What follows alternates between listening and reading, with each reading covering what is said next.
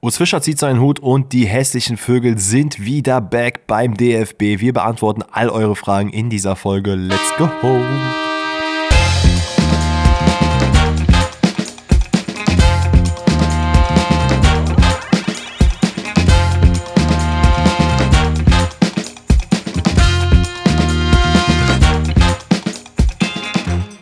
Grüezi alle miteinander, herzlich willkommen zu einer neuen Episode Pfosten rettet. Heute an einem wundervollen Donnerstag, an dem alles unter dem Motto Trust in Danny läuft. Äh, egal, ob es Finanztipps sind, äh, vielleicht Buchempfehlungen oder einfach Prognosen oder auch vielleicht, wer der nächste Trainer ist, der entlassen wird. Bei mir, beziehungsweise hier im Podcast, seid ihr auf jeden Fall an der richtigen Adresse. Ähm, bevor wir aber zu diesem Thema wirklich hier kommen, ne? Urs Fischer und Danny hatte recht und Danny ist der krasseste, ne? das müssen wir natürlich hier nochmal erwähnen. Okay. Hauen wir natürlich hier erstmal rüber, wie es Alex geht. Was geht? Mir ging es bis gerade noch sehr gut, aber dass du dir jetzt den ganzen Credit dafür einheimsen willst, finde ich schon ein bisschen frech. Nein, also, um fair zu sein, du hast es natürlich äh, seit Wochen schon gesagt, dass äh, früher oder später der Punkt kommen wird, wo man Urs Fischer entlässt. Und mich auch so ein bisschen dahingehend überzeugt, dass ich glaube, dass es schon eher passieren würde. Ich war natürlich immer dagegen, deswegen kannst du dir, wir machen hier ein kollektives auf die Schulter klopfen von allen Zuhörerinnen und Zuhörern. Äh, Danny hat es äh, sehr, sehr gut predicted. Aber es war jetzt auch nicht, wenn man ehrlich ist, der schwierigste Call. Du hast jetzt nicht gesagt, dass Kopenhagen TL-Sieger wird, sondern ja. Abseits davon habe ich jetzt auch nicht gesagt, äh, Urs Fischer wird genau an dem Datum entlassen. Genau, sondern, das stimmt. Äh, habe hab diesen Call auch schon drei, vier Mal gemacht äh, und jetzt ist es einfach mal passiert.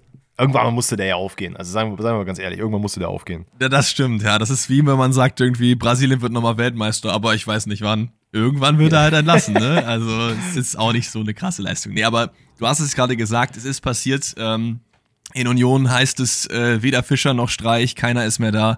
Denn Urs Fischer wurde leider entlassen. Ebenso der Co-Trainer, das finde ich ein bisschen blöd, ich habe jetzt den Namen einfach unterschlagen. Das ist immer Co-Trainer, mehr Liebe für Co-Trainer. Ähm, ich weiß es gerade gar nicht. Hast du den Namen auf dem Schirm von ihm? Ähm, nee, das kann ich aber gerade parallel mal gerne Das machen wir auf jeden Fall noch, würde ich sagen, einfach aus Respekt vor dem Mann. Aber Urs Fischer ist nicht mehr bei Union Berlin Trainer, ebenso wenig sein Co-Trainer. Dafür gibt es jetzt eine Interimslösung. Und ja, ich will jetzt nicht sagen, ich frage mich warum. Ich weiß ja mittlerweile, welche Gründe es dafür gibt. Aber ich frage mich doch, ist das jetzt der richtige Move gewesen, ehrlich gesagt? Ich weiß, wir haben jetzt vorher noch nicht drüber geredet, weil wir uns das für den Podcast aufbewahren wollten ich bin sehr gespannt, also was du jetzt meinst, was jetzt in Zukunft passieren wird, weil du warst ja, hast ja eine klare Meinung gehabt, dass du sagst, ey, es wäre ja. schon sinnvoll, ihn zu entlassen jetzt. Aber was jetzt? Erstmal, ich, wieso finde ich diesen Namen von dem Mann einfach nicht? Warte mal. Also ich äh, weiß, Union hat das eben auf Instagram gepostet, dass Servus Urs und Servus XY. Ja, gut, ich glaube nicht, dass das ist das jetzt passiert? Ach so, warte mal, du redest aber von dem Co-Trainer, der jetzt mit entlassen wurde, oder nicht? Genau, genau, ja, ja, genau. Hoffi, Hoffi war es, der gute Hoffi. Hoffi. Genau, ja. Äh, ja. Gott. Ja, warte, Markus was Hoffmann. jetzt denn? So, jetzt haben wir es. Markus Hoffmann. Also, ähm, ja, es ist jetzt gerade die Situation, dass man den U19-Trainer hochgeholt hat und die U19-Co-Trainerin. Ähm, damit auch an dieser Stelle sei gesagt, die erste Co-Trainerin in der Geschichte der deutschen Bundesliga. Ähm, ja, also da, da, müssen wir auch ganz ehrlich sein und ich glaube, das äh, werdet ihr uns auch nach, äh, also nach, würdet ihr nachvollziehen können, dass einfach die beiden für uns ein absolut unbeschriebenes Blatt ist. Also ganz, ganz ehrlich, wenn sich jetzt jemand von unseren Zuhörerinnen und Zuhörern meldet und sagt, ja, ich wusste schon immer, der hat's drauf oder die, Props. Aber ich glaube, das sind die aller, allerwenigsten, weil wenn solche komplett unbekannten Namen nach oben kommen, ist es halt super schwierig. Deswegen ist es eine Wundertüte, nicht? Es ist, es ist komplett eine Wundertüte. Und ich meine jetzt, ich habe gerade mal nachgeschaut, die U19 von Union Berlin steht gerade auf dem vierten Platz in der äh, A-Junioren Schließ mich tot Bundesliga das, das, da lässt sich halt wirklich nicht viel zu sagen. Also man hat 24 Punkte in elf Spielen geholt. Äh, was die beiden für eine Art Spielstil führen, da können wir nichts zu sagen leider an dieser Stelle. Äh, ich finde es aber grundsätzlich richtig und auch gut, dass man erstmal auf eine Interimslösung gegangen ist, was ja auch also nachvollziehbar ist, denn das muss man ja auch hier mal an der Stelle erwähnen, dass das Gespräch mit Urs Fischer sehr, sehr gut verlaufen ist. Es war einvernehmlich, also beide Seiten haben gesagt, ey, es macht jetzt Sinn, uns zu, äh, hier voneinander zu trennen und nicht, dass man in irgendeiner Art und Weise gesagt hat, oh, es hier, verzieh dich jetzt mal, das reicht jetzt so langsam. Ähm, das, das muss ich auch vielleicht an meiner Stelle nochmal sagen. Ich finde es gut, dass es so gelaufen ist. Ich finde es sehr schön, dass es bei Bo Svensson so gewesen ist und ich finde auch sehr schön, dass es bei Urs Fischer so ist. Das kann, kann vielleicht in den letzten Wochen so geklang, äh, geklungen haben, dass ich äh, anti-Urs Fischer bin, was absolut nicht der Fall ist. Gut, ich, ich Aber, glaube, man muss schon noch ja. erwähnen, dass bei Bo Svensson schon nochmal eine andere Chose ist, weil er dort von sich aus gesagt hat, er möchte gehen und der Verein das gar nicht initiiert hat. Und hier ist es, glaube ich, schon eher so, dass der Verein schon gesagt hat, Urs, lass uns mal zusammensetzen, wie können wir da irgendwie weitermachen. Mhm. Und dann wurde eben gemeinsam entschieden, dieses gemeinsam entschieden wird natürlich sehr, sehr oft nach außen kommuniziert. Die Frage ist halt, was dann da im Hintergrund wirklich passiert ist, weil wenn der Präsident sagt, oh, wie sieht's aus, sollen wir nicht mal, dann kann man auch sagen, es wurde gemeinsam entschieden. Ich glaube tatsächlich, dass es da nicht so ist und dass es da in dem Fall stimmt, dass Urs Fischer auch selber mhm. gesagt hat, mal gucken, was wir machen können. Ich, ich bleib gerne, ich gehe aber auch, wenn ihr sagt, es macht mehr Sinn so. Aber es ist schon nochmal was anderes, als wenn Bo Svensson da wirklich äh, ähm, alleine seinen, seinen Platz quasi aufgibt. Das wollte ich hier nur erwähnen. Na, natürlich. Ah, man muss natürlich auch an der Stelle sagen, dass dieses Gespräch bei Bo Svensson früher oder später auch stattgefunden hätte, wenn Absolut. er jetzt nicht selber diesen Schritt gemacht hätte. Und ich finde, bei Urs Fischer ist es halt auch sehr interessant. Ähm, ich glaube, das ist in den Medien gar nicht so krass rumgekommen. Das wurde, glaube ich, in der Pressekonferenz mitgeteilt, dass es ja schon einen quasi Exit-Plan gegeben hat, bevor es dieses Gespräch gegeben hat. So, es hieß, es gab ein Datum, an dem man gesagt hätte, ey, okay, Urs und Union, wir trennen uns jetzt so langsam. Ähm, wann der hätte stattfinden sollen, das weiß keiner. Leute munkel, äh, munkeln, dass es im Sommer gewesen wäre, dass man gesagt hätte, okay, ey, jetzt sind es, glaube ich, fünf oder dann in dem Fall sechs Jahre, in denen wir zusammengearbeitet haben, haben super Sachen erlebt und jetzt ziehen wir einfach einen Schlussstrich. Urs Fischer hat ja selber auch gesagt, ey, ab und zu braucht es auch einfach mal ein, äh, ein anderes Gesicht. Das finde ich sehr, sehr nobel von ihm, dass er das dann sagt. Ähm, die Fans haben ja auch seinen Rückhalt gehabt, beziehungsweise hatten ihn halt äh, wirklich hinten gestärkt. Und es hieß in allen Spielen, ey, Urs ist unser Mann, Medienschweine, ihr könnt uns nichts, Urs bleibt Berliner. Und das finde ich sehr, sehr, sehr, sehr krass, weil das hast du heutzutage nicht mehr so oft, dass die Fans halt so krank deinen Rücken stärken. Das stimmt, ja. Ähm, ich hätte auch mich ehrlicherweise nicht gewundert, wenn wir am Montag oder sagen wir mal in der äh, übernächsten Woche in der Bundesliga wieder gesprochen hätten und dass Urs Fischer da immer noch auf der Bank sitzt. Das hätte mich jetzt ehrlicherweise auch nicht gewundert. Aber ähm, ja, ey, it is what it is. Am Ende ist es jetzt Interimstrainer. Ähm, Grote und die Co-Trainerin. Ähm, wie findest du eigentlich diesen Move? Ich meine, du hast ja auf Instagram geteilt, dass du es äh, eigentlich sehr, sehr stark findest, dass da jetzt eine Co-Trainerin auch noch auf der Bank sitzt zum ersten Mal in der Bundesliga. Genau, ich wollte gern so ein bisschen dieses äh, Gegenglied sein, was halt ähm, gegen diese ganzen weirden Social-Media-Kommentare äh, da ist. Mhm. So ein mhm. bisschen, ich wollte halt da so, dafür so stehen, dass ich das halt geil finde. Weil, wenn man sich die Kommentare anschaut unter diesen Posts, sind halt viele, Eklig. die sagen cool, aber es sind halt auch viele, die sagen bestimmte Sachen, die ich jetzt hier nicht nennen werde, weil das einfach nicht geht. So, erstmal, ich verstehe nicht, warum man immer dieses Fass aufmacht mit, warum muss man das so feiern? Ist doch voll normal, dass eine Frau Co-Trainerin ist. Ist es halt nicht. Ist es halt literally die erste Co-Trainerin ever in der Bundesliga. Da kann man auch schon mal einen Post drüber machen. So, das ist schon was ja. Besonderes, wenn das die Marie-Louise da äh, hingeschafft hat. Deswegen nochmal Shoutout an dieser Stelle. Und das geht mir einfach so ein bisschen auf die Nerven, weil das ist auch Misogynie nur unter irgendeinem anderen Deckmantel. Das ist zwar nicht, geh wieder zurück in die Küche in die Kommentare schreiben, aber das ist nicht auf demselben Level, aber ist auch nicht geil. So, wenn man jetzt sagt, ja, es müsste doch eigentlich normal sein. Es ist halt nicht normal. So, wir leben halt immer noch im Patriarchat. Frauen sind nicht gleichgestellt. Wir brauchen uns jetzt nicht äh, lange darüber unterhalten. Jeder, der das so sieht, sollte sich ein bisschen mehr informieren. Das würde, glaube ich, so ein bisschen zu weit führen. Aber das geht mir einfach auch auf gut Deutsch auf den Sack, dass da immer noch so, so, dass Fußball so eine Männerdomäne ist und glaube, wir müssen uns auch nicht drüber unterhalten, dass ähm, Frauen durchaus dazu fähig sind, sowas auch zu machen. Wenn das viele vielleicht Natürlich. nicht sehen. Und ich finde es einfach nur toll. Weil es ist für mich ein Schritt in eine neue Welt und ich glaube, es ist auch nicht mehr lange, bis wir die erste Trainerin, Cheftrainerin an der Seite in, in der Bundesliga sehen. Ich glaube, die höchste Trainerin ist doch die gewesen, jetzt weiß ich ihren Namen nicht, die auch diesen Spruch des Jahres hatte, mit dem ich stelle nur noch Schwanzlänge auf, ähm, die, glaube ich, in der Regionalliga trainiert hat. Kennst du das nicht? Oh, nee, Achso, hab ich zum die, ersten Mal gehört. Die wurde in einem Interview gefragt, ähm, da sie ja eine Frau, ach so, ganz, ganz schlimme Frage, ne? Da sie ja eine Frau ist, ob sie dann bei der Aufstellung irgendwelche Unterschiede machen würde, wie gut die Männer aussehen würden oder so. Und dann meinte sie, oh, ja, ich stelle nur noch Schwanzlänge auf. Also War das schon. Ein, ja. Es, es, ist wirklich Wahnsinn, wenn man sich auch überlegt. Ich glaube, mittlerweile hat sogar Sky Sport äh, Transfer News hat äh, mittlerweile auch den Post runtergenommen. Ich habe gerade nämlich nochmal nachschauen wollen, weil ein ähm, Arbeitskollege mich heute Morgen darauf hingewiesen hat, dass da doch wohl sehr, sehr kranke Kommentare drunter sind und ich sie mir doch mal durchlesen soll, ähm, weil es wirklich einfach zum Kopfschütteln ist. Ekelhaft, ey. Äh, und ich frage mich auch an der Stelle, warum? Also ich meine, es ist vollkommen okay, dass äh, es männliche Trainer in der Frauenfußballwelt gibt, wo ist das Problem, dass auch Frauen Co-Trainer sein können? Ich muss tatsächlich mal an der Stelle so eine kleine Anekdote machen, denn äh, ich hatte tatsächlich auch schon die Erfahrung, von einer Trainerin trainiert zu werden. Nicht im mhm. Fußball, mhm. aber im Basketball. Und das ist vielleicht noch mal ein bisschen was anderes, weil wir damals so Kreisliga, Bezirksliga gespielt haben und da ist vollkommen normal ist, dass dein Trainer oder deine Trainerin einfach auch noch mal ein gutes Stück besser ist als du vielleicht, also als Spieler das wird wahrscheinlich jetzt in der Bundesliga nicht so sein. Also ich glaube nicht, dass äh, Steffen Baumgart einen Davy Selke nass macht auf dem Platz. Das wird, glaube ich, in den meisten Fällen nicht so der Fall sein. Geil. Aber äh, das war bei mir so. Ich hatte, also Shoutout an Sophie, falls sie das hören sollte, ähm, war damals meine Basketballtrainerin und es war wirklich eine hammergeile Zeit. Ähm, es waren halt auch nur Jungs im Team und es gab gar nicht dieses Gefühl, so, äh, da ist eine Frau, die uns trainiert, hm, das ist kacke. Tatsächlich hat man das bei den gegnerischen Teams oft gemerkt, dass äh, die Trainer dann so ein bisschen, hm, okay, da ist eine Frau, die, sie, die, die Jungs da trainiert und warum sind die so gut? Das kann doch eigentlich gar nicht funktionieren. Das wurde zwar natürlich öffentlich jetzt so nicht kommuniziert, aber man hat mhm. halt gewisse Eindrücke schon äh, erhalten. Und ich muss ganz ehrlich sagen, es ist halt vollkommen normal. Also das, was man sich gerne wünscht, wo es jetzt heißt, ja, also eigentlich sollte das normal sein, dass eine Frau das auch trainieren darf, was es absolut nicht ist, ist, wenn man es dann wirklich erlebt, aber auf jeden Fall der Fall. Ähm, ich finde es geil, dass es jetzt nicht der Fall ist, dass es direkt eine Cheftrainerin ist, weil ich glaube, dann wäre das Brennglas noch mal einen, Sticken, äh, einen Ticken größer. Auf jeden weil dann Fall. hieß es so, okay, wie ist denn das erste Spiel? Wie verhält sie sich auf der Bank? Wie redet sie denn mit jetzt Bonucci? Wie redet sie jetzt mit Gosens und so weiter und so fort? Deswegen finde ich das jetzt diesen Step mit Co-Trainerin echt sehr, sehr gut. Und am Ende heißt es auch einfach, was können die Leute leisten. Und wenn es dann heißt, dass äh, Marie-Louise Ether äh, deutlich bessere Leistung zeigt als, keine Ahnung, könnt ihr jetzt hier irgendwie einen Namen einblenden, wen ihr wollt, Felix Magath, die haben Michael Fronzek. Michael Fronzek, dann ist das auch, dann ist es auch vollkommen okay, dass man halt die bessere Person dafür nimmt.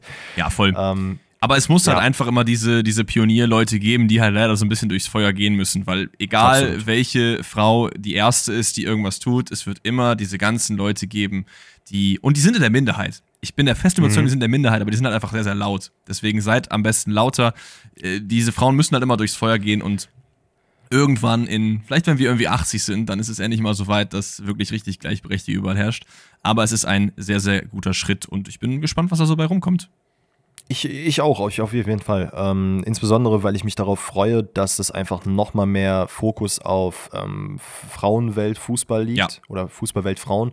Ähm, es wird nicht dazu kommen, dass irgendwann mal genderübergreifend, glaube ich, Ligen verschmelzen. Das kann ich mir nicht vorstellen. Das, aber ganz ehrlich, aber, da müssen wir auch ganz transparent sagen, das wäre auch einfach Bullshit. Also wir brauchen nicht darüber reden, dass äh, Männer und Frauen sind halt nicht gleich aber Männer und Frauen sollten trotzdem die gleichen Rechte haben. So, das ist halt eine, eine sehr, sehr wichtige Distinction. So, mhm. natürlich macht es einfach keinen Sinn, wenn ich jetzt eine 20-jährige Frau mit neben einem 20-jährigen Mann packe und die irgendwie 100 Meter laufen lasse, gewinnen die halt nicht. Natürlich nicht. Natürlich, weil das, das einfach körperlich nicht, nicht, nicht, funktioniert. So, aber darum geht es ja hier auch gar nicht. Das ist ja was Geistiges, mhm. Trainer zu sein. So, das, deswegen da gibt es keine Grenzen. So. Absolut, absolut.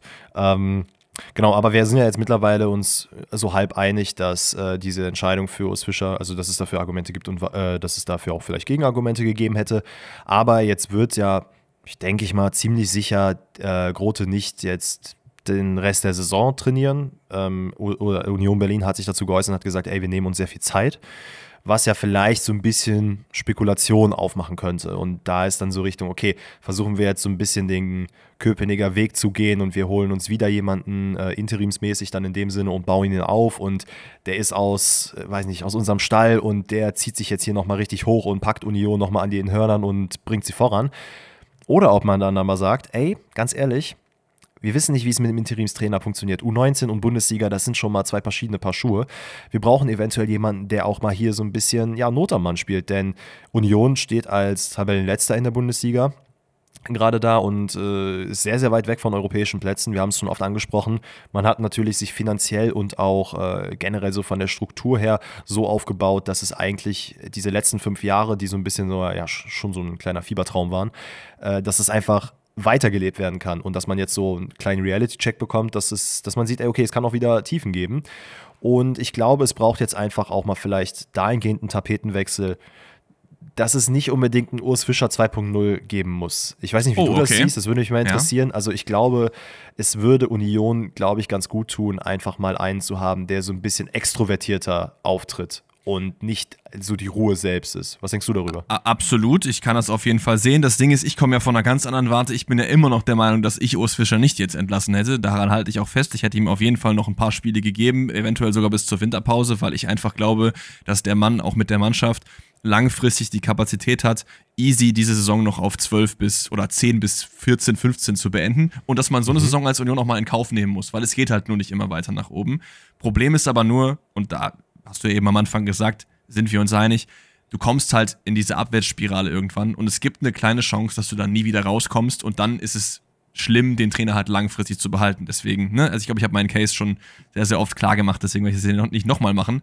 Aber ähm, ich gehe auf jeden Fall so ein bisschen mit. Ich finde, jemand à la Steffen Baumgart würde eigentlich ziemlich mhm. gut zur Union passen. Also so einen, so einen Klopp, Baumgart, so ein Mourinho. Äh, Mourinho ist nicht so überemotional, aber so jemand, der so richtig aus sich rausgeht passt, finde ich, wie die Faust aufs Auge zur Union. Das Problem, was ich nur gerade sehe, ist, ich habe halt keinen, der vom Geld und von der Availability halt passen würde. Also was das Geld angeht, würde mich mal sehr interessieren, auf was für finanziellen Grundlagen Union gebettet ist. Denn es kam Sie ja dann. jetzt auch in den letzten Tagen, es kam ja jetzt auch in den letzten Tagen raus, dass äh, Geraldo Becker wohl bei Frankfurt äh, ja, auf dem Zettel steht und allerdings auch schon durchgesickert ist, dass aus Unioner Sicht man gesagt hat, ey, das, das kann überhaupt nicht funktionieren. Wie wollt ihr den bezahlen? Der verdient deutlich mehr als eure Topspieler das heißt ja schon was Gewisses, dass man da mit gewissen Geldern arbeiten kann. Ich glaube nicht, dass das jetzt so auf Real Madrid-Level sein wird, aber das wäre ähm, krank, Alter. Imagine was sie dann in so einem Anzug an der. Ich, ich fände das crazy. Aber ein Name, der auch so ein bisschen rumkursiert, vielleicht noch nicht so äh, krass offensichtlich wie andere Namen. Äh, Ruth van Nistelrooy. Ist vielleicht jetzt nicht auf Sidan-Level, aber ein interessanter Trainer, mit dem man eventuell so ein bisschen ja, flashy auch in die Liga bringen kann, auch Union. Ich könnte es, also ich könnte es mir sehr gut vorstellen. Der Mann hat, äh, ist ja, glaube ich, selbstständig von PSW gegangen. Ja. PSW? Ja, ne? PSW ja. war es. Ähm, weil er keinen Rückhalt in der, innerhalb des Vereins bekommen hat. Das würde er bei Union auf jeden Fall bekommen. Der Mann spielt 4-3-3 defensiv. Äh, defensiv kann Union und lebt Union seit Jahren. Und warum, Spielt aber halt immer nicht? mit Dreierkette halt, ne? Also da müsste man halt schon so ein bisschen schauen, wie du dort umstellst, weil du hast halt dann mit auf der linken Seite bist du natürlich mit einem sehr offensiven Außenverteidiger unterwegs. Also es kann natürlich auch funktionieren, aber müssen wir halt schauen, wie es mit Spielermaterial natürlich, funktioniert. Natürlich. Ne? Das wäre grundsätzlich ein Name, wo ich dachte so, mh, hm, ich würde es irgendwie feiern, wenn der Mann auch in der Bundesliga kommen, also seinen Fuß äh, bringen könnte, weil er hat ja auch in seiner vorherigen Trainerstation schon gezeigt, dass er was drauf. Ich glaube, er hat 2,2 Punkte geholt. Wie gesagt, er war, glaube ich, nur fünf Monate im Amt, weil er danach zurückgetreten ist. Fände ich grundsätzlich interessant. Aber ich glaube, die interessantesten Namen, die gerade so rumkursieren, sind ähm, Glasner, Joachim Löw, warum auch immer, Nein. und Steffen Baumgart. Ja, Steffen Baumgart können wir, glaube ich, relativ schnell abhaken, weil er passt halt vom Stil, aber er ist halt nicht frei. Ich glaube nicht, dass Köln jetzt äh, den bald entlassen wird, gerade weil man ja auch jetzt wieder nicht ganz, ganz unten drin steckt. Man hat jetzt einmal gewonnen, man hat jetzt auch unentschieden gespielt, so es ist okay. Und Köln weiß, dass mit Baumgart immer besser ist als ohne Baumgart, weil egal wen du da ranholst, der Kölner Kader gibt halt einfach extrem wenig her und du wirst einfach die Saison so oder so gegen den Abstieg kämpfen, deswegen macht das keinen Sinn. Ich weiß nicht, ob man dann irgendwie als Union jetzt irgendwie Geld in die Hand nehmen möchte im Winter, um ihn irgendwie aus dem Vertrag rauszulösen. Das ist ja auch eine Möglichkeit, die man machen könnte. Aber du bekommst halt auch einen Trainer, der noch nicht so richtig gezeigt hat, dass er. Also du hast halt einfach, du hast keine Sicherheit, dass es mit ihm funktioniert, meiner Meinung nach.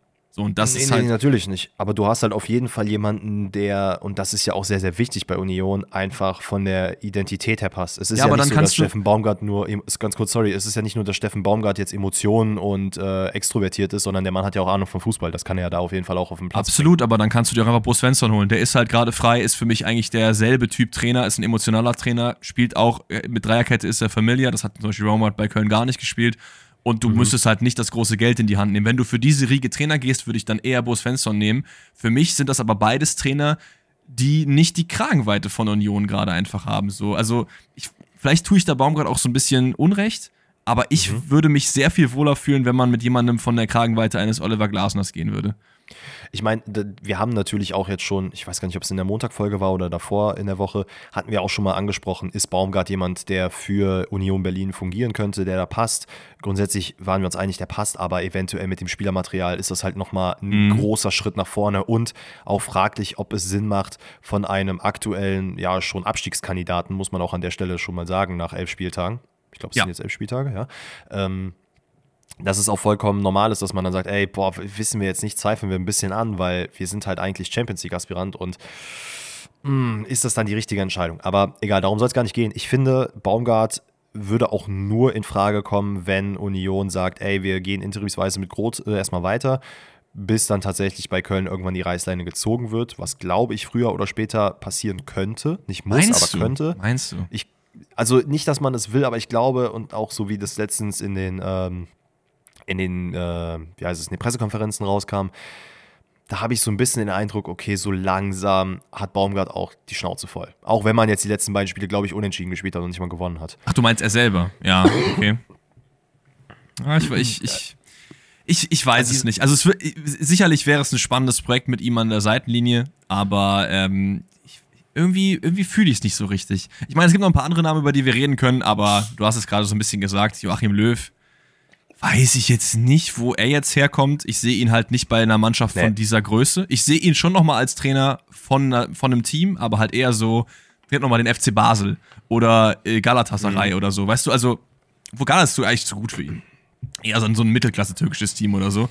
Ähm, es gibt noch, ja, ich habe hier meine Liste und ich muss jedes Mal schmunzeln, wenn ich einfach diese, diese schöne Doppel-B und A in dem Namen sehe. Bruno Lavadia wird natürlich wieder ähm, kolportiert. Nee, Ich- das, das passt, das passt finde ich überhaupt nicht. der, der Mann könnte schon nicht mehr unter uns weilen und trotzdem würde er immer wieder aus dem Grab rausgeholt werden, wenn irgendein Trainerspot frei wird. Sehe ich wirklich gar nicht, äh, macht in meinen Augen keinen Sinn.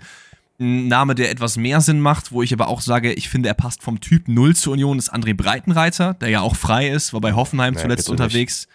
Sehe ich auch gar nicht. Das heißt, du hast halt auch nicht so die Riesenauswahl gerade. Oder du gehst halt, wie gesagt, mit jemandem aus dem Ausland, ne? Natürlich, bei Glasner, da haben wir jetzt so gar nichts so gesagt, ähm, jemand, der frei ist, wo ich aber finde, also grundsätzlich, der Mann hat auf jeden Fall gezeigt, sowohl bei Wolfsburg als auch bei Frankfurt, der kann Mannschaften on the map packen und zeigen, ey, wir sind da, wir machen Großes, wir sind eine geile Mannschaft. Ähm, hat allerdings oftmals ja, so ein bisschen Kriseleien gehabt, äh, interne, und die haben auch dann in der Regel dazu geführt, dass man sich dann getrennt hat. Wo man aber auch sagen muss, da gehören immer zwei zu und ich finde jetzt nicht, dass ich Natürlich. Glasner jetzt das Attribut Troublemaker auf die Stirn schreiben würde, so wie das bei einem Tuchel zum Beispiel der Fall ist. So, ne? Also da Nee, war auch nicht, schon. Nicht direkt, Ja, Nicht direkt, aber das Ding ist halt, äh, Dirk Zingler, also ne, Union-Präsident, der ist auch jetzt nicht jemand, der zurückschreckt vor ein bisschen Stress. Und dementsprechend, wenn dann so zwei, so zwei solche Personen aufeinandertreffen, habe ich ein bisschen Schiss davor. Deswegen, ich glaube, Glasner irgendwie, ich glaube nicht daran, muss ich ganz ehrlich sagen. Ähm, Ja. Für mich macht es auch aktuell keinen Sinn, jemanden aus dem Ausland zu holen, weil du kannst jetzt auch, und das außer deswegen Rüd van Nistelrooy. Außer Rüd van Nistelrooy natürlich, aber du kannst jetzt eben nicht die Sidans dieser Welt holen, weil abseits vom Finanziellen das auch einfach schwer mit der Identität und dem und dem ja und dieser Mannschafts-ID irgendwie miteinander passt. Weißt du, was ich meine? Oh, ich, ich schaue mal gerade so ein bisschen durch und hier sind da durchaus noch ein paar andere interessante Namen, die free wären. Ist halt die Frage, ob man die bezahlen könnte, ne? Aber zum Beispiel ein äh, Frank Lampard ist gerade frei, ein, mega. äh, ein Hansi Flick ist gerade frei, ähm, Lopetegui ist frei, Rüdi Garcia, aber das ist, glaube ich, leider, auch wenn Union Champions League spielt, ist das nicht die Riege an Trainern, die man sich ranholen kann. Da, Also da ist jetzt auch ehrlicherweise keiner der Namen bei mir so richtig aufgeploppt, wo ich gesagt habe, boah ja, all the way. Ich muss sagen, ich finde Graham Potter ist auch free. Den würde ich vielleicht sogar noch ein bisschen sehen. Ich finde das eigentlich so ein kerniger Typ. Why not? Aber es Ja, wird da- also eher, da es wird eher die Bo Svensson-Riege werden. Ich, ja, bei Bo Svensson, ich glaube, da, der macht jetzt erstmal bis Sommerpause. Kann ich mir vorstellen. vielleicht. Was man natürlich auch sein, sagen kann hier, ne? Vielleicht gibt es ja auch einfach ein wildes Durchmischen. Stell dir vor, einfach Nico Kovac bei Köln demnächst. Oh. Boah, weiß ich jetzt nicht. Nee, aber einfach so Ah. ein wildes Durchmischen, dass man, okay, Bo Ey, und wir Svensson, müssen- du gehst zu Union, äh, Urs Fischer, du gehst zu Mainz, Steffen Baumgart, du gehst zu Wolfsburg, Kovac zu Köln. Einfach mal durchmischen. Das, das wäre geil. Wir müssen vielleicht noch über eine Sache überhaupt reden äh, in diesem ganzen Trainer- Trainer-Dings und dann sind wir, glaube ich, mit dem Trainer bei Union auch durch. Nämlich, dass es natürlich auch ein risky Job sein kann. Weil du bist halt gerade Ja. Letzter in der Bundesliga so. Und wenn du nicht einen guten Start bekommst, dann verpufft der Trainereffekt natürlich sofort. Und dann kann es auch sein, dass es in dieser Region halt bleibt und dann ein Oliver Glasner würde sich das vielleicht auch nicht unbedingt antun wollen. Das müssen wir halt auch äh, mit in die Abseits- Rechnung mit Abseits davon, an dieser Stelle ist es ja auch so, du hast einfach Schuhe zu füllen. Jesus Christ. Also der Mann hat die letzten Ja. fünf Jahre Union wirklich ins, äh, ins Paradies gebracht und das musst du erstmal wieder klammern. Das ist halt, du hast es vorhin angesprochen mit Jürgen Klopp. Äh, nach Dortmund wurde jeder Trainer mit Jürgen Klopp verglichen. Jetzt hast du mit Terzic zumindest so einen, der halbwegs so ein bisschen diesen Klopp-Flair hat. Aber auch, aber auch der wird ja immer mit ihm verglichen, weil er hat ihn halt nicht komplett. Ja, natürlich, natürlich. Und auch jeder wird, glaube ich, äh, dann heißt es immer so, ach ja, der, der Urs, das ist aber nicht der Urs Fischer. Also irgendwie brauchen wir wieder so einen Urs Fischer, der uns da wieder richtig rettet und die nächsten fünf Jahre einfach in die Champions League äh, schießt. Ja. Das wird, glaube ich, unglaublich schwierig sein. Und da wird auch nämlich jeder Trainer, der da in Frage kommt, sich zweimal überlegen, hm, kann ich dem Eben. gerecht werden? Eben, darauf wollte ich hinaus. Aber du hast jetzt gerade Terzic bei Dortmund angesprochen, deswegen, wir haben jetzt hier unser kleines Union Berlin Spezial halbe Stunden Podcast äh, Intro gehabt. Deswegen würde ich sagen, gehen wir jetzt nochmal ganz kurz rüber zu Dortmund. Da wolltest du nämlich noch ein bisschen drüber reden. Haben wir natürlich schon am, was, am Montag, wo wir darüber geredet haben, oder letzte Woche Donnerstag? Ich bin mir gerade nicht mehr ganz sicher. Nee, wir Aber haben es geht so, ein, geht so ein bisschen um diese ganze äh, Füllkrug, Terzic, Kritik, Chose. Ähm, und ja, was, was geht ab bei Füllkrug? Ähm, genau, das ist, das, dem Ganzen resultiert so ein bisschen, dass wir natürlich, oder insbesondere ich, äh, als ich mit Alex darüber gesprochen habe, auch gesagt habe, dass ich die Kritik von Füllkrug unterschwellig schon gesehen habe. Es ging da um das Interview nach dem Spiel gegen Stuttgart, in dem er darauf hingewiesen hat, dass es halt spielerisch an einigen Stellen nicht funktioniert hat, dass man mit der Umstellung des Stuttgarter Systems nicht gerechnet hat und dementsprechend, ja, irgendwie so ein bisschen Unmut aufkommt. Julian Brandt hat ja auch schon in den letzten Wochen ein bisschen kritisiert, nicht am Trainer, sondern allgemein an der Mannschaft, dass da ja nicht jeder auf, auf seinem höchsten Niveau ist. Und genau, dass Terzic ja auch darauf reagiert hat, auf die Aussagen von Füllkrug und dementsprechend so ein bisschen nach außen gesickert ist, ey, das könnte eventuell wirklich eine Kritik, eine, sorry, eine Kritik am Trainer sein. Und Füllkrug hat dem Ganzen jetzt nochmal ein bisschen beigeräumt und hat sich in der DFB-Pressekonferenz hingesetzt und gesagt, ey, hört mal, das habe ich nicht gesagt, das habe ich so nicht gemeint. Ich habe ganz klar gesagt, dass es darum geht, dass die Mannschaft halt einfach an gewissen Stellen nicht gut funktioniert hat. Wir haben uns äh, darauf eingestellt, wie Stuttgart spielt, haben uns aber nicht darauf einstellen können, wie sie dann am Ende performt haben, wurden ein bisschen überrannt und so weiter und so fort. Da ging es überhaupt nicht um den Trainer. Ich habe den Trainer nie kritisiert in meiner Karriere bisher und werde das auch nicht tun. Ähm, deswegen ne, hat er nochmal deutlich gemacht, dass das auf jeden Fall so nicht gemeint war. Finde ich grundsätzlich sehr, sehr nobel, dass er das macht. Das zeigt auf jeden Fall nochmal, was für ein feiner Typ er ist. Nichtsdestotrotz ist gerade durch diese ganze Geschichte richtig viel aufgekommen. Ne? Also dann hat sich irgendwie intern sind da auch schon ein paar Rumore rausgekommen, wo es dann heißt, ja, man hat irgendwie ein bisschen Zweifel daran, wie Edin Terzic den Transfersommer mitgestaltet hat und so weiter und so fort. Und aktuell ist einfach ein bisschen schwierig einzuschätzen, wie es bei Dortmund gerade so aussieht. Ähm, man hört auch um Dortmunder Kreise, ohne da jetzt äh, aus meiner Sicht Namen zu nennen, dass es halt auf dem Trainingsgelände zum Beispiel auch komplett anders aussieht als tatsächlich am Ende auf dem Feld und sich keiner so richtig erklären kann, woran es liegt und äh, man es auch nicht pinpointen kann. Dementsprechend, das wollte ich einfach nur nochmal sagen, ähm, mhm dass wir an dieser Stelle, beziehungsweise ich in dem Fall meine Aussage natürlich auch zurückziehe, dass das in irgendeiner Art und Weise Kritik am Trainer war, weil offensichtlich wurde es ja dann noch dementiert. Ähm, ja, das wollte ich einfach nur noch mal loswerden. Ich finde es einfach allgemein ein bisschen schwierig bei Dortmund und ich meine, das seht ihr ja auch so, denn wir haben euch in der letzten Folge am Montag mal gefragt, so schafft es denn der BVB noch bis zum Ende im Meisterschaftsrennen zu bleiben? Das war ja eine Frage, die dir sehr am Herzen lag. Ja. Und ähm, ja, sagen wir es mal so, 47 Prozent der unter diejenigen, die teilgenommen haben, sagen, nee, nee, der Zug, der ist abgefahren. Das ist schon krass äh, viel, ne? Das ist krass viel. Ja, ich hätte, ich hätte eher gedacht, dass es so 50-50 zwischen den beiden ist, weil zur Wahrheit gehört natürlich, dass dann 23 dann gesagt haben, safe, das kommt noch und 30 Prozent ähm, sich nicht sicher waren, welchen der beiden oberen Button sie betätigen wollen äh, würden. Aber 47 Prozent, also jeder Zweite sagt, Dortmund ist nicht im Meisterschaftskampf mit dabei. Es ist, es ist, halt ähnlich wie in der letzten Saison, in der man auch dann in der, Rückrunde, äh, in der Hinrunde gesagt hat, ja, Dortmund hau rein, das passi da passiert gar nichts mehr. Und dann wurden halt alle in der Rückrunde überrascht. Und ich glaube, das ist auch gerade so bei den 30 Prozent, die jetzt hier für so, hm, weiß ich nicht, gestimmt haben, die auch dieses Feeling haben. Die dann sagen so, boah, ja, vielleicht passiert ja noch mal so ein Run. Man weiß es nicht. Ja, ich glaube halt, Leverkusen ein. Das, genau, letzte Saison war es aber halt so, du hattest halt auch nur einen richtigen Konkurrenten. Die Saison hast du halt zwei mindestens zwei. So, dass ich, ich verstehe schon auch die 47% Ich habe auch selber auch mit abgestimmt. Ich habe aber gesagt, Safe kommt noch, weil ich glaube an Dortmund. Aber ähm, ich würde sagen, damit können wir das Dortmund-Thema auch zumachen. Einen Wo, kleinen wobei, Nachtrag. Ja? Achso, ja gut, nee, dann mach noch deinen Nachtrag, weil eigentlich können wir beim Dortmund-Thema bleiben, denn es kam ja auch eine Dortmund-Frage im Genau, ich, ich wollte auch gerade so ein bisschen bei Dortmund bleiben, denn es gibt noch einen Nachtrag zu der Montagsfolge. Wir haben ja gesagt, schreibt uns gerne äh, wegen dieser Regelkunde bei dem zweiten Foul mhm. von Kobel. Da hatten wir ein paar Nachrichten bekommen, unter anderem ah, ja. von Alex. Er schreibt, Kein Gelb-Rot für Kobel, weil Silas sich wohl vom Tor wegdreht und zur Außenlinie läuft. Und deswegen ist es keine torverhindernde Aktion. Und da ist es wohl im Regelwerk so geregelt, dass es dann Elfmeter gibt, aber halt kein Gelb.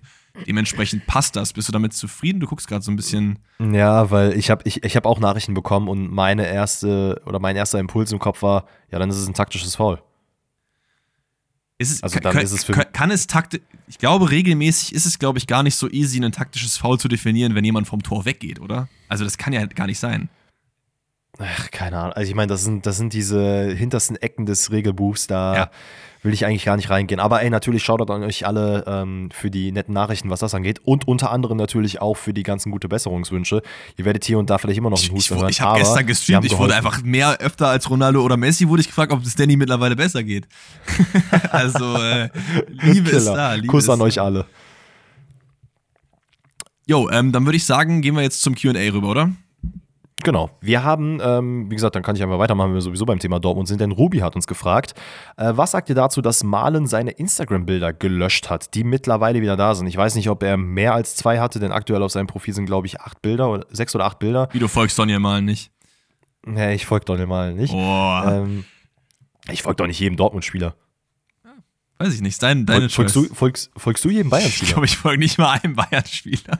Ja, ähm, ich, ich muss ganz ehrlich sagen, ich finde da, ich weiß nicht, warum man sowas macht, ich weiß nicht, woher es kam. Ich persönlich sehe sowas, wenn es irgendeine Art von Zeichen sein soll, als sehr, sehr kindisch an, denn das ist wie wenn äh, jemand einfach in seinem, weiß nicht, WhatsApp-Profil nicht mehr die Person, also nicht mehr den ersten Buchstaben seines Partners oder seiner Partnerin mit Herz hat, sondern irgendwie gebrochenes Herz. So dass es heißt, ey, Leute, guck mal, ich bin übrigens wieder Single, also schreib mir mal wieder, ey, was ist denn los, Dennis? Das, das gibt mir so ein bisschen diese Vibes. Ja, voll. Und äh, wenn, also ich glaube nicht, dass das irgendwie einen tieferen Hintergrund hat. Also sonst hätte er die auch, glaube ich, nicht wieder online genommen. Vielleicht mochte er die Bilder einfach nicht. Das kann ja auch mal passieren. Ich habe auch schon zigtausend Bilder bei mir archiviert. Äh, ich würde dem ehrlicherweise jetzt nicht so viel geben, dass da irgendwie was Größeres hintersteckt. Wie du, siehst du das? Du hast es richtig gesagt. Es kommt auf den Hintergrund an. Ne? Wenn es halt, du, man weiß es halt nicht. Und ich, was mir so ein bisschen sauer aufstößt, dass heutzutage es einfach so ist, dass immer in solche Sachen sehr viel reininterpretiert wird, wenn es in den meisten Fällen noch einfach nichts ist. Wie gesagt, was ist, wenn er die Bilder nicht gut fand? Was ist, wenn er einfach mal ein bisschen Cleanup auf seinem Profil machen wollte? Und dann kommen alle Leute, äh, der, der, hat seine Bilder gelöscht, äh, wechselt bei äh, im Sommer oder was weiß ich. Keine Ahnung, das muss halt nicht sein. Aber wenn es halt diesen Hintergrund hat und das kommt halt irgendwie raus, dass ihm irgendwas nicht gefallen hat, dann finde ich ja wiederum, ist es halt genau wie du gesagt hast, nämlich einfach nur eine Kinderaktion. Also. Das ist genauso ja. wie diese Kolomoani-Geschichte oder auch jeder andere, der sich irgendwo rausgestreicht hat. Der entfolgt dann den Leuten oder dem, dem Verein auf Instagram. Der folgt dann schon Alleine, dem neuen Verein und solche Geschichten. Wie dystopisch ist das denn, dass wir in einer Zeit angekommen sind, wo das so ein Move ist, den man machen kann? Ich entfolge ja, und mache Bilder ja. raus irgendwie. Digga, da lachen ja die Fußballer aus den 80er, 90ern drüber. Keiner ja, weiß. Ja, ähm, ja, wir können, glaube ich, aber auch im Dortmund-Kosmos bleiben, denn hatten wir nicht noch eine Frage zu Dortmund oder habe ich das jetzt irgendwie überlesen? Nee, wir hatten keine Frage mehr zu Dortmund. Das ist ja wundervoll. Dann gehen wir weiter zur Frage von Noah. Und Noah fragt, was würdet ihr eigentlich davon halten, wenn er Nasser in der CL-Saison 24, 25 einfach mitzockt? Ich. Nix. Mm, absolut gar nichts. Ja, damit können wir auch zur nächsten Frage gehen. Nee, ohne Spaß. Also ich verstehe diese Interkontinentalsachen nicht. Es ist doch ganz klar abgegrenzt. Es gibt eine Champions League in Südamerika, es gibt eine Champions League in Nordamerika, es gibt die, ich habe jetzt den Namen vergessen, aber in Asien gibt es auch ein Äquivalent dazu und es gibt halt die Champions League von der UEFA in Europa. In Europa. Da hat Al-Nassr mhm. aber mal so gar nichts von mit zu tun. Ey, und ich muss ganz ehrlich sagen, und ich glaube, diese Aussage wird jetzt nicht gut altern und damit werde ich richtig auf die Nase fliegen. Aber ich habe das Gefühl, dieser Transfersommer war ganz nett. Aber ich habe irgendwie das Gefühl, dieses Thema Saudi-Arabien hat sich halt so, abseits von der WM natürlich, wieder sehr, sehr krass gelegt, was natürlich auch daran liegt, dass aktuell einfach kein offenes Transferfenster ist aber da auch einfach die Liga scheiße langweilig ist. Also ich habe mir tatsächlich noch mal im Zuge dieser Frage, aber auch abseits davon, weil ich tatsächlich auch viele Fragen auf Instagram bekommen habe, Moment, sorry, ähm, habe ich mir halt mal wieder so ein paar Highlights angeguckt und dachte mir nur so, Alter, diese Mannschaften sind so weit weg von Champions League, das ist der Wahnsinn. Das ist kein Disrespect gegen die Mannschaften an sich, aber es ist halt einfach qualitä qualitätsmäßig ein so abnormaler Unterschied da hat Al-Nasser auch 2024, 2025 mit einem All-Star-Team und Cristiano Ronaldo ganz vorne drin, glaube ich, nichts verloren. Selbst wenn du die ganze Liga nimmst, würde das nichts bringen. Ja. Also glaube ich, glaube ich auch nicht. Ähm, ich habe auch gestern einen Post gesehen, ähm, dass in dem Spiel von Aletifak, wo ja Gerard Trainer ist und Henderson Kapitän, ähm, weniger Leute da waren als in einem Spiel der, ich glaube, siebten Liga in England. Also da waren 800 Leute da. Das ist, ist, ist ja. geisteskrank. Man muss natürlich dazu sagen, es gibt durchaus Teams, die nicht in Europa lokalisiert sind, die in äh, der Champions League mit dabei sind. Ne? Also es ist schon so, dass äh, hier Maccabi Haifa dabei war. Israel ist ja eigentlich auch äh, nicht Europa zugehörig. Das ja, liegt ja. aber an diesem ganzen Israel-Konflikt. Es ist auch so, dass, wie heißt denn jetzt nochmal dieses äh, eine ganz gute Team aus Aserbaidschan, die auch in der Europa League jetzt mit dabei sind? Kar Karabakh? Karabakh? Genau, Karabakh, genau. Die äh, Aserbaidschan ist, meine ich ja auch äh, eher Asien zugewandt und Iran ebenfalls. Also es gibt schon ein paar paar ähm, Länder, die Teams aus anderen Conferences eigentlich rüberschicken in die äh, Champions League. Jetzt muss ich gerade. Ist Aserbaidschan überhaupt? Nee, Aserbaidschan ist doch in, ist in Asien, weil es ist doch hinter der Türkei, soweit ich weiß, oder? Naja, egal. Wir ich, sind jetzt hier nicht im, im Geografie-Podcast, aber es gibt auf jeden Fall Teams, bei denen das der Fall ist. Weiß ich nicht, ob das jetzt so sein muss. Da habe ich aber, glaube ich, eher noch ein bisschen mehr Sympathie für als für Al-Nasser, weil keine Ahnung. Ja, natürlich, weil bei Al-Nasser wird es auch einfach nur, äh, wie es halt ist, nur darum gehen, ey, wir haben hier ein krankes Team, wir wollen hier einfach noch mehr Augenmerk auf Saudi-Arabien legen und den Fußball, der dort äh, gezüchtet wird. Bitte lass uns mal in die Champions League gehen. Und mich würde es ehrlicherweise auch nicht wundern, wenn das irgendwann mal passieren würde, weil FIFA, UEFA und wer nicht alles noch was mit dem Fußball zu tun hat, sich halt den Rücken bricht gerade für jeden Cent, den die bekommen. Ja, ja. Ach komm, ich, naja. lass uns weitergehen. Ich, ich will nicht mehr. Was haben wir noch? Äh, wir haben theoretisch, wenn wir jetzt schon beim Thema Saudi-Arabien sind, könnten wir eigentlich auch äh, die Frage von Bellingham nehmen. Also, ach nee, Quatsch, nicht von Bellingham, sorry, die kommt gleich von Samuel. Äh, Samuel fragt nämlich, was ist eure Meinung zur WM 2034 in Saudi-Arabien? Sollte die DFB 11 an dem Turnier teilnehmen und welche Nas Maßnahmen sollten die Verbände ergreifen? Was sagst du? Nee, komm, mach du zuerst, sag an. Also ich, ich brauche erstmal jetzt eine Pause. Das war jetzt zu viel Saudi-Arabien hintereinander.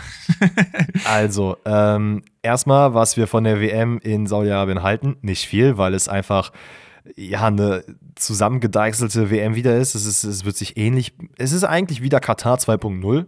Es wird auch wieder im Winter sein, wahrscheinlich.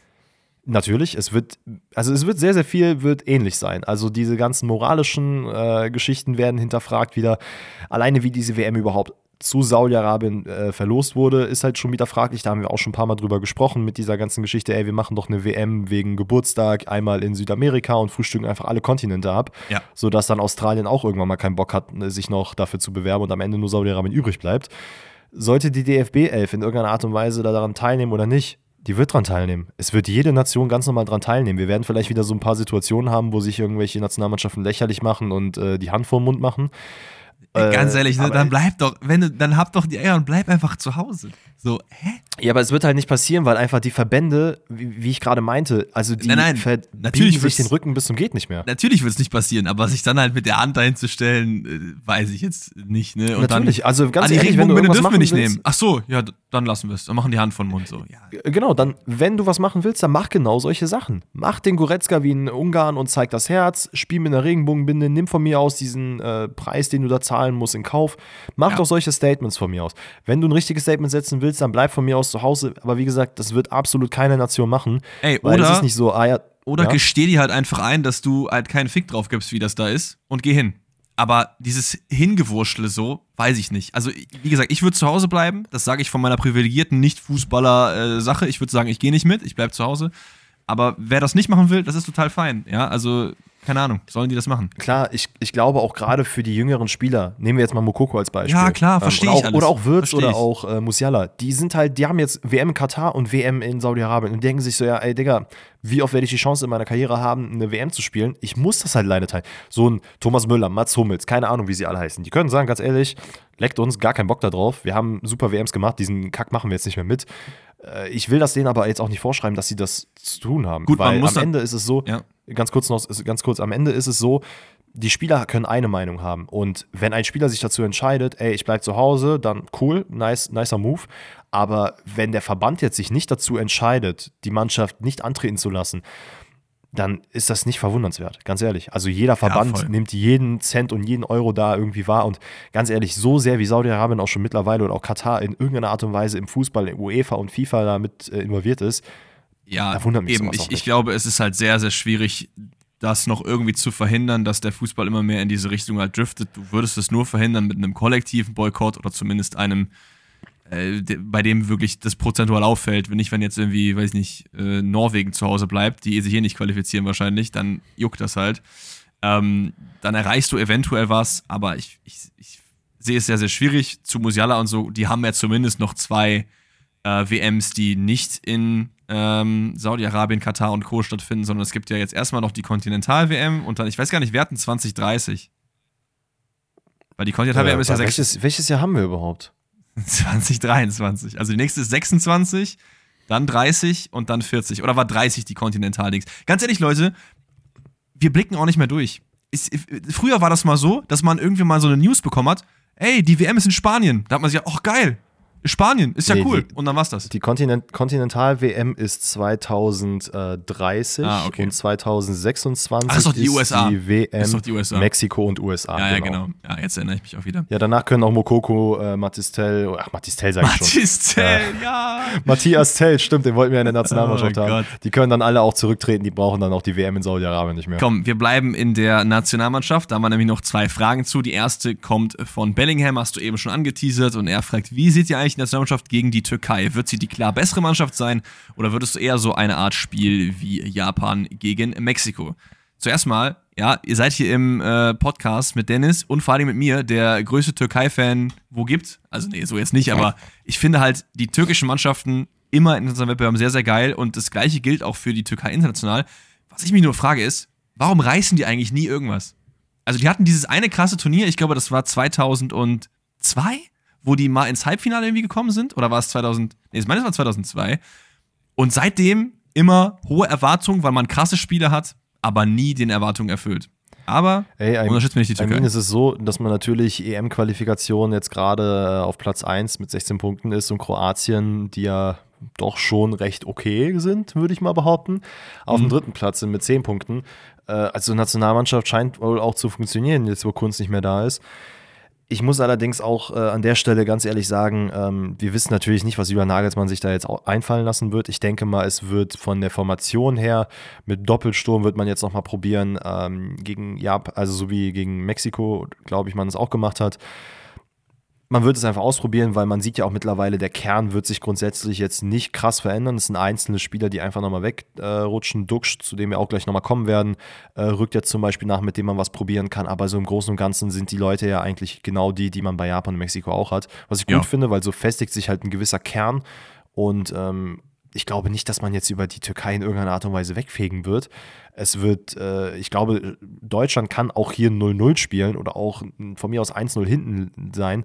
Am Ende soll es einfach eine Entwicklung geben. Und ich glaube, das ist das, worüber sich jeder deutsche Fan eigentlich jetzt gerade auch freuen sollte, wenn es eine positive Entwicklung gibt und nicht, dass jetzt der Maßstab gesetzt wird, jedes Team, was auf äh, Deutschland zukommt, soll mit 5-0 wegpulverisiert werden. Das sollte nicht der Anspruch sein, glaube ich ja, das äh, wird auch den Gegnern vor allem nicht gerecht, weil das, das kriegt man auch einfach nicht hin mit der Qualität, die man gerade hat. Aber du hast es gerade gesagt, wir bleiben mal bei Duxi. Denn Shorty fragt, was sagt ihr zur Berufung von Marvin Duksch? Ähm, ich kann einmal gerne zuerst gehen. Ich glaube schon, dass mhm. sich Marvin Duksch das verdient hat mit seinen Leistungen. Aber ich habe es ja auch schon öfter gesagt, ich finde es super cool, dass jetzt mehr die Leute eingeladen werden, die auf jeden Fall mal ein Spiel verdient hätten. Ich glaube aber, je näher du ans Turnier rangehst, desto eher musst du halt deine äh, 23 äh, Leute halt beisammen haben. So. Und ob es dann ein Marvin Duck Schrein schafft, ich wage es mal zu bezweifeln. Auch ein, äh, ein äh, Pascal Groß, ein Chris Führig. Ich glaube, davon werden halt noch einige weichen müssen. So. Und deswegen ist es gut, dass er jetzt noch eingeladen wird, weil er sich verdient hat. Aber Nagelsmann muss halt schauen, dass er sich jetzt schon langsam seine Pappenheimer sucht, sage ich mal. Genau, ich finde es grundsätzlich auch geil, dass er dann trotzdem das Leistungsprinzip genutzt hat. Ich meine, Dux hat jetzt in dieser Saison zwölf Spiele, wettbewerbsübergreifend, sechs Tore, vier Assists, macht, ist ein super wichtiger Faktor für Werder Bremen, nicht nur diese, sondern auch die letzte Saison mit Fülle. Äh, die hässlichen Vögel sind ja auch an der Stelle wieder vereint, das ist sehr, sehr schön. Ob man da tatsächlich mit den beiden dann auch spielen wird, vielleicht um Deutschland attraktiv zu machen und ähm, dass Oliver Bierhoff sich zu Hause denkt, alter geil ja Mann, die Mannschaft, wir sind wieder da. Äh, dazu wird man vielleicht. Ich glaube, glaub, der ist jetzt einfach kein Fan mehr. Ich glaube, der ist jetzt immer für Polen. Der, der ist kein Deutscher mehr. Ja.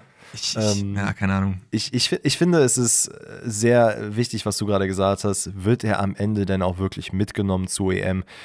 Dass er sich verdient hat, keine Frage. Er ist in meinen Augen aber kein 1 zu 1 Fülleersatz, weil ist ich meine, die beiden haben neben, genau, die beiden haben nebeneinander gespielt. Füllkrug ist wirklich so dieser Zielspieler vorne. Füllkrug ist, äh, Duxch ist noch so ein bisschen derjenige, der sich mal fallen lässt, der den Ball sich abholt, der auch mal auf die Außen abweicht. So, das ist halt nochmal ein anderer Spielertyp. Ähm, deswegen, ich glaube auch, es wird schwierig, ihn so als diesen Impact-Spieler reinzusetzen, der dann mal in der 90. oder in der 80. kommt und dir noch drei Buden reinschießt. Das sehe ich irgendwie nicht. Und ich finde. Ja, zumal halt ja. mit, mit, mit Füllkrug zusammen ist für ihn auch einfach kein Platz, finde ich. Also dafür hast du halt gerade in der Offensive viel zu viele gute Leute, die auch diese hängenden Spitzen, ja. Thomas Müller, einen. Ganz ehrlich, Duxch über Harvards. Ich, sag, ich habe es jetzt hier gesagt, ich, ich, ich bin dabei. Aber gibt es halt noch viele andere Leute, die das halt auch gut machen vorne. Also Duxch würde in meinen Augen nur geil, richtig geil funktionieren, wenn man sich wirklich wie im Mexiko-Spiel mit einem Doppelsturm hinstellt. Ähm, wie das dann im Spiel funktioniert, es muss halt auch wirklich dann sowas sein. Äh, aktuell ist es ja eher so Füllkrug, Leroy Sané, das auch unglaublich gut funktioniert. Äh, man muss jetzt auch sagen, an der Stelle Musiala ist nicht dabei. Das äh, Gnabry ist, glaube ich, ich weiß nicht, ist glaube ich, nominiert worden, wenn ich mich nicht irre. Ähm, und das sind halt so Spieler, wo ich mir denke, ja, die werden wahrscheinlich dann auch eher am Ende kommen. Also mhm. der Platz von Duxch wird quasi mit dem von Musiala ausgetauscht. Äh, ich kann mir aber auch da vorstellen, dass dann eher Leute wie Behrens, der zum Beispiel auch nominiert wurde, der wird ziemlich sicher nicht mit zu EM fahren, egal wie gut er jetzt in der Rückrunde spielt, weil er auch selber sich geäußert hat und gesagt hat, ey, das ist ein krankes Level, so kenne ich gar nicht. Ne? Das war jetzt eine nice Belohnung für ihn, aber ich kann mir nicht vorstellen, dass da jetzt nochmal eine Nominierung auf seine Seite kommt. Pascal Groß, muss ich ganz ehrlich sagen, kann ich mir schon vorstellen, ja. dass man ihn mitnimmt. Ja. Ähm, dass vielleicht dafür ein, ich weiß nicht, ob ein Emre Can weichen muss, aber der hat jetzt auch ein bisschen äh, weniger gespielt in den letzten Spielen, weil er ja auch dann äh, verletzt war. Aber zum Beispiel stellt sich mir dann irgendwo die Frage auch, ey, langfristig Kai Havertz, why? Also, nee, also geh nach dem Leistungsprinzip und nimm ihn halt ja. an der Stelle leider nicht mit, bei allem Respekt, aber Timo Werner findet auch aktuell gar keinen Platz in der Nationalmannschaft nee. und genauso ist es bei Kai Havertz, sollte es eigentlich auch so sein. Nee, das, das sehe ich absolut genauso. Ich finde, es ist halt immer eine schwierige Balance zwischen, ey, XY hat sich halt diesen Platz mal verdient, weil viele fordern immer, was ist denn mit dem? Was ist denn mit dem? Was mhm. ist denn mit dem? Aber wenn du die jetzt alle nominierst, dann kriegst du es halt nie hin, dich halt richtig einzuspielen. So. Und du hast halt leider einfach von diesen 23 Plätzen sind halt 16 safe besetzt. Jedes Mal, weil du halt einfach die guten Leute immer mitnehmen musst, so, weil es sind die Leute, die in den Top-Teams spielen. Du wirst halt nicht einen Sané, Gnabry, Musiala, die werden nicht zu Hause bleiben, egal was kommt. So, die könnten jetzt gar keine Tore mehr machen, die würden trotzdem mitkommen, weil die einfach wissen, die haben halt dieses Level so gefühlt. Und es ist gut, was Nagelsmann macht. Es ist auch besser als bei Löw oder auch bei Flick, aber es ist auch gut, dass es nicht zu viel ist. Und ja, das ist natürlich. Ich, was, man, was man natürlich aber bei Nagelsmann noch mal ein bisschen hervorheben will, was ich gut finde, ist eben, dass man trotzdem diese Tests macht, dass man sagt, ey, Musiala ist verletzt, lass uns doch mal jemanden ausprobieren, der hier noch nicht da war, weil vielleicht genau. ist ja Duck Stoch tatsächlich derjenige, der am Ende mitgenommen wird, weil man sieht, ey, der performt hier in der Nationalmannschaft noch mal ganz, ganz anders und wir hatten ja ganz viele Leute, die im Nationaldress anders performt haben, egal ob gut oder schlecht im Gegensatz zum ähm, eigentlichen Verein.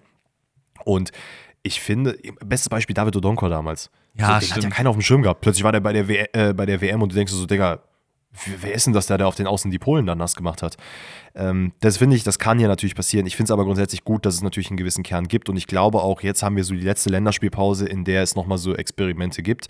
Was natürlich sehr schade ist, weil dann, glaube ich, ein Maxi Bayer ähm, aus Hoffenheim sehr wahrscheinlich keine Chance hat, im Nationaldress zu spielen vor der EM. Ähm, aber trotzdem, also wenn, wenn der aber ja so eine Rückrunde hat, dann kannst du trotzdem sagen, wir nehmen ihn mit.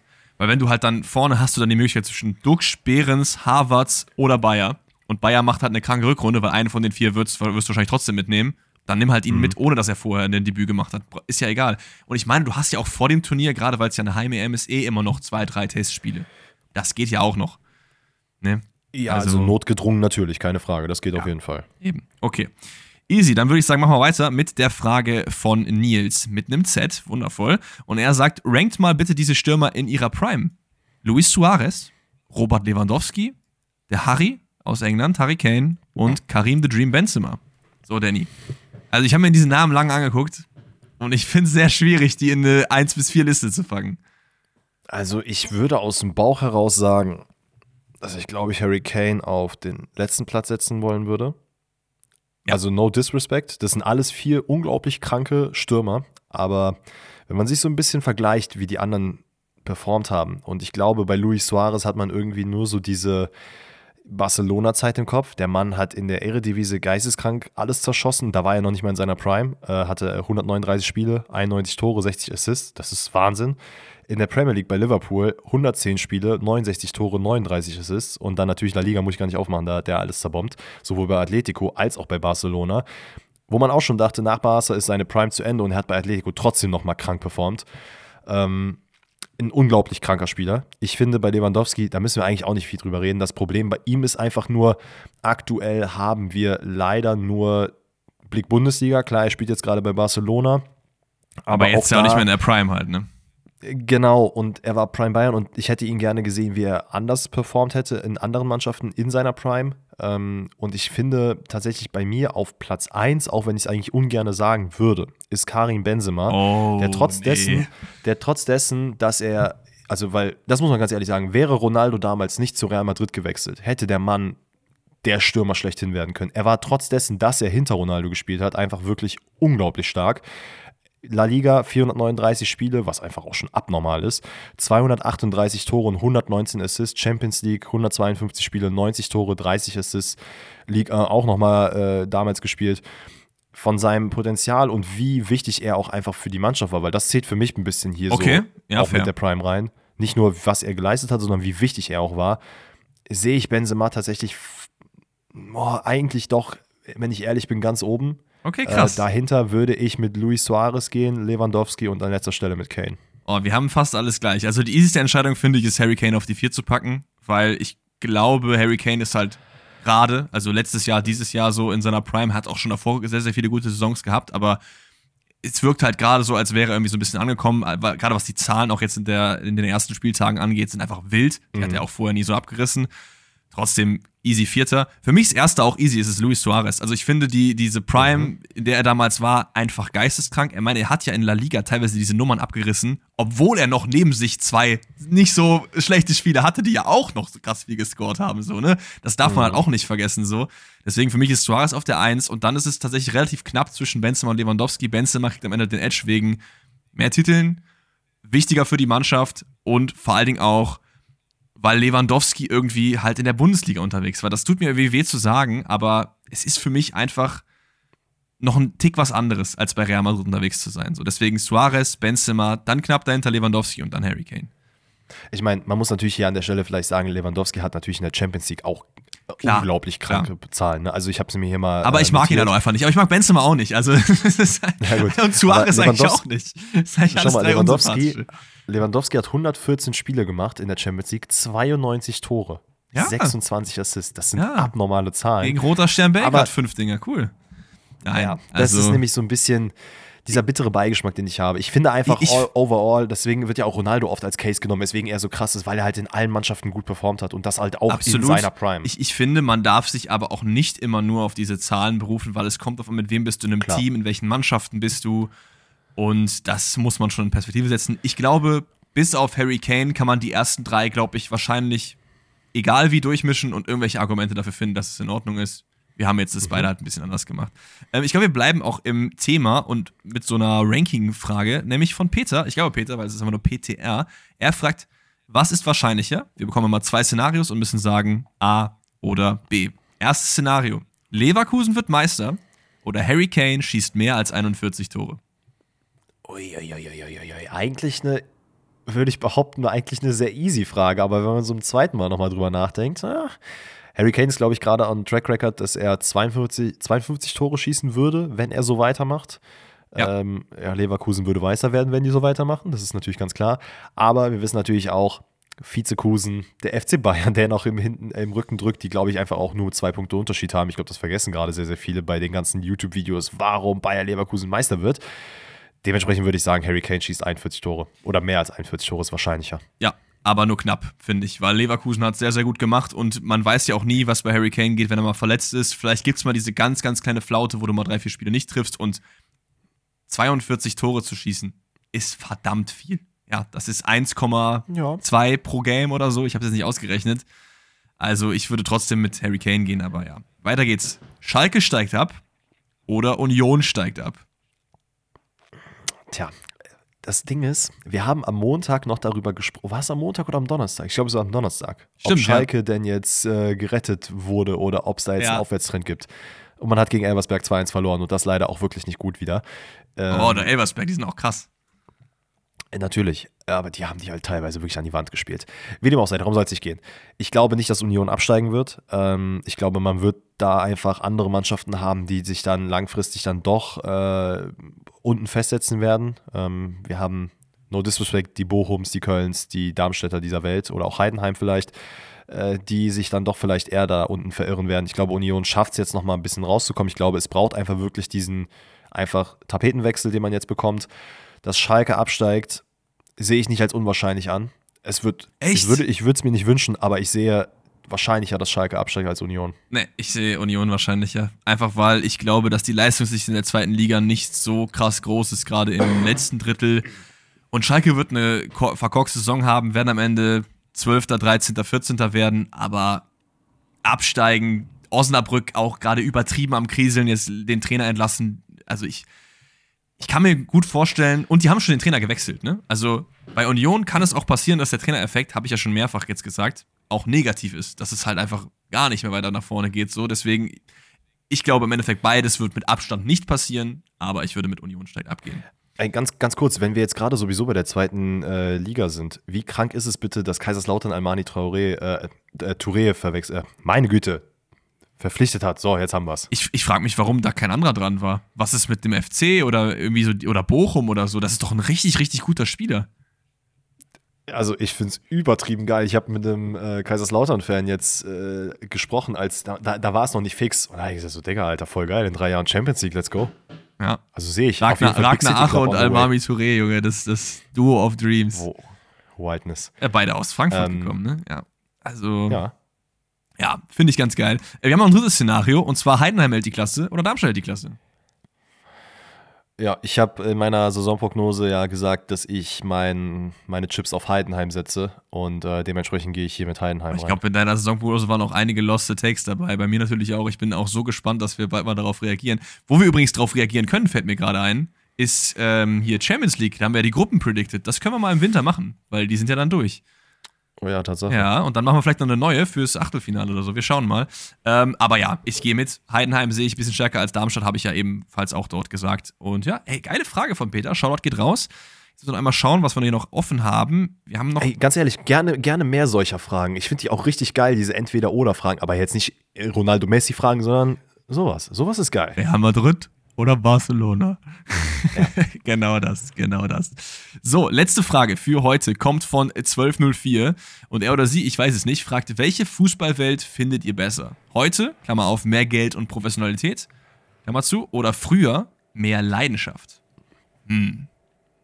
Boah, mehr Leidenschaft würde ich jetzt, glaube ich, aber so pauschal nicht sagen, dass es die damals gegeben hat. Und ich meine, ich habe die Frage nicht gestellt, ne? Also. Nein, nein, ich, ich sag, ich, ich rede auch einfach nur so in den Raum rein. Also ich glaube nicht, dass man da jetzt irgendwie, diese, weil diese Frage würde ja dahingehend resultieren, dass es aktuell eigentlich nur mehr Geld und mehr Professionalität und keine Leidenschaft mehr gibt. Das ist ja nicht der Fall. Richtig, richtig. Also die Prämisse ist äh, auf jeden Fall nicht korrekt, da gehe ich mit, aber es ist ja schon so, dass wenn man an jetzt die 80er, 90er denkt, dass es schon eine ganz, ganz andere Welt war, als das heute der Fall ist. Und ich glaube, es zielt so ein bisschen darauf ab, dass heute alles größer, weiter professioneller ist. Das ist schon einfach so. Kein Talent wird mehr unentdeckt. Schon in der U11 in Drochtersen Assel wird da gescoutet vom FC Bayern. Das ist, ist halt einfach so. Ähm, und das war früher nicht so. Deswegen würde ich Fußballwelt, Fußballwelt schon eher mit früher gehen. Das Problem ist halt, mhm. was in die Fußballwelt halt mit reinspielt, sind dann auch andere Sachen. Frauenfußball zum Beispiel. Komplett unterrepräsentiert. Ja. Das will ich nicht mehr missen so. Viele, viele andere Sachen die äh, auch nicht geil waren. Aber so, wenn ich einfach nur auf das Spiel obwohl, ah, auf der anderen Seite ist halt, wenn man sich manchmal Spiele aus den 70ern anguckt, äh, ist auch ein bisschen zäher Kost. Das, so, ne? das, ist, das ist nämlich mein Punkt und auch dieses Thema Professionalität, finde ich halt, hat seine Vor- und Nachteile. Du hast natürlich so abnormale Maschinen wie äh, Erling Haaland, die es vor 20, 30, 40 Jahren nicht gegeben hätte, weil es einfach Cyborgs sind. Und so körperlich andererseits Maschinen meinst genau, du? Genau, genau. Und natürlich auch diese, also in die heutige Professionalität kommen ja ganz andere Sachen rein als damals. Damals wurdest du von irgendeiner Zeitung interviewt, hast mit dabei noch eine Kippe geraucht und ein Bierchen getrunken nach dem Spiel und heute äh, ist alles Social Media und jeder kleine Schritt von dir wird verfolgt. wie gesagt, halt Vor- und Nachteile, aber diese Art von Professionalität habe ich damals zum Beispiel nicht geil gefunden, dass halt einfach, also wenn man sich, wer ist denn das hier, äh, Mario Basler anhört, wie oft er Sachen erzählt hat, was der damals da äh, wie gemacht hat und wie er auf alles gekackt hat, was sein Trainer gesagt hat, weiß cool. ich jetzt nicht. Das finde ich ja. jetzt nicht so geil. Ne? Aber also da finde ich die heutige Zeit besser, was ich, das ich, zumindest in gewissen Teilen angeht. Das stimmt, ich kann aber halt schon so ein bisschen verstehen, wenn man so findet, dass es ein bisschen ehrlicher und vor allem auch näher am Volk ist, weil ich glaube damals Klar. Tickets war nicht so teuer. Du bist viel näher an die Profis rangekommen. Es war viel, viel greifbarer, viel nahbarer, so diese, diese Stories auch. Und heute ist es halt, weiß ich nicht, wenn du dir jetzt anschaust, was du für ein CL-Finale für ein Ticket bezahlst, das ist, halt geistig. Ja, das ist so, natürlich ne? ab. Man muss natürlich hier auch fairerweise an der Stelle sagen, ich glaube, diese Frage lässt sich halt nur sehr, sehr schwer beantworten, weil wir beide auch einfach nicht in der damaligen Zeit gelebt haben. Ja. Also 2000 und davor. Also natürlich haben wir da gelebt, aber haben Fußball nicht verfolgt. Dementsprechend ist es sehr, sehr schwer einzuschätzen. Es müsste Ey. eigentlich jemand wie zum Beispiel dein Dad gefragt werden, der halt beide Zeiten erlebt hat, der das besser einschätzen kann. Ja, ähm, ich, ich meine, das können wir ja mal als äh, Abstimmung an euch machen. Da sind ja euch unter euch ja jüngere, ältere Leute. Können wir mal fragen, mhm. was ihr denn äh, glaubt, was cooler wäre. Die nur die Fußballwelt von damals oder von heute. Problem ist, ich glaube, wir müssen da noch ein bisschen definieren, was ist denn früher? Also sollen wir einfach 90er sagen? Oder wie sowas? Weil wenn du jetzt 60er sagst oder 90er ist ja auch noch ein himmelweiter Unterschied so. Mm, lass uns doch einfach, wo jetzt setzen wir den Cut? 2005. Mm, 2005 davor und 2005 danach. Okay, machen wir so. Dann ist das die Frage des Tages. Stimmt da gerne auf Spotify drüber ab. Ansonsten, wir haben gerade die Stundenmarke äh, passiert. Ich bin sehr, sehr zufrieden. Ich muss vor allem auch jetzt gleich los. Ja, waren wieder sehr, sehr viele geile Fragen, die ihr eingesendet habt. Vielen lieben Dank äh, dafür. Ich hoffe, euch hat die Folge gefallen. Wenn ihr bis zum Ende gehört habt, wahrscheinlich schon. Äh, ansonsten folgt uns gerne auf Spotify, Apple Music, Amazon Music, wo auch immer ihr das Ganze gerade hört. Äh, hilft uns einfach extrem. Dadurch bekommen wir ein bisschen mehr Reichweite und äh, können den Podcast noch ein bisschen weiter ausgestalten. Also, falls ihr es noch nicht gemacht habt, schaut da gerne rein. Ansonsten gibt es mehr Content von uns wieder am Montag mit dem Bundesliga-Rückblick Nummer 12. Und ja? einfach, ich habe einfach gelogen. Einfach gelogen. Ja. Heute ist Gegenteiltag, denn es ist nicht der Bundesliga-Rückblick, sondern es ist die Länderspielpause. Das heißt, wir reden wahrscheinlich über Deutschland ein bisschen und hoffentlich noch ein anderes Thema. Wir gucken mal. Ja. Aber es ist ja ein bisschen Hype wieder dadurch, Nagelsmann. Deswegen machen wir das dann. Und ja, sehen uns am Montag wieder. Oder hast du noch was? Ich habe nichts, außer macht's gut und haltet Tschüss zusammen. Bis dahin. Ciao.